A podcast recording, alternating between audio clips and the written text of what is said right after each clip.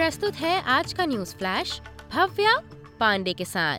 Federal सरकार का कहना है कि उच्च न्यायालय द्वारा अनिश्चितकालीन हिरासत, यानी कि इनडेफिनिट डिटेंशन को गैर कानूनी पाए जाने के बाद 80 लोगों को इमिग्रेशन डिटेंशन से रिहा कर दिया गया है। इमिग्रेशन मिनिस्टर एंड्रयू जाइल्स ने खुलासा किया है कि सरकार बुधवार को किए गए इस फैसले के लिए तैयार थी और उचित वीज़ा शर्तों पर कई लोगों को पहले से ही रिहा कर दिया गया था। बात करें इसराइल पैलेस्टाइन संघर्ष की तो फिलिस्तीनी और इसराइली समर्थकों के सप्ताहांत के राष्ट्रव्यापी प्रदर्शन के बाद फेडरल सरकार ने मिडिल ईस्ट में युद्ध विराम पर अपनी आपत्तियों को नरम कर दिया है।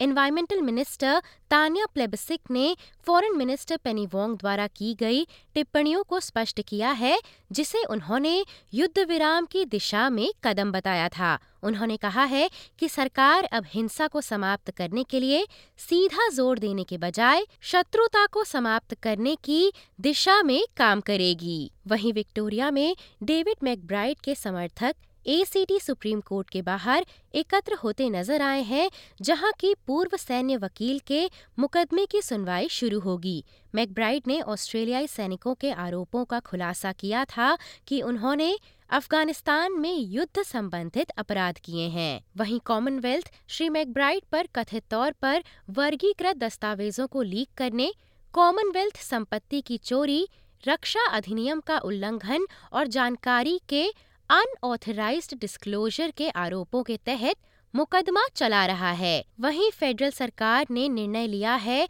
कि एक सीनेट इंक्वायरी ऑप्टस आउटेज की जाँच करेगी, जिसके कारण लाखों ग्राहक कई घंटों तक फ़ोन और इंटरनेट तक पहुँचने में असमर्थ रहे। इस इंक्वायरी की सुनवाई इस हफ़्ते शुरू होगी।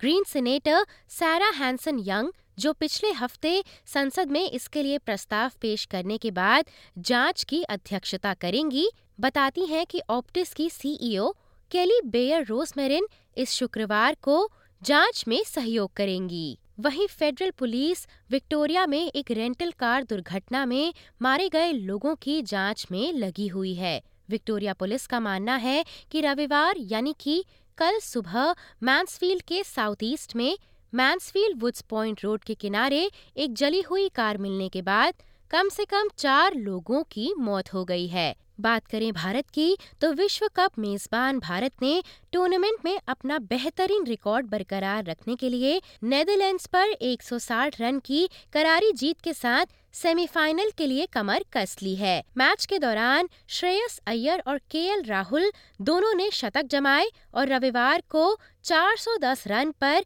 चार विकेट लेते हुए अपनी नौवीं ग्रुप जीत दर्ज की। इसी के साथ आज के समाचार यहीं समाप्त होते हैं। धन्यवाद।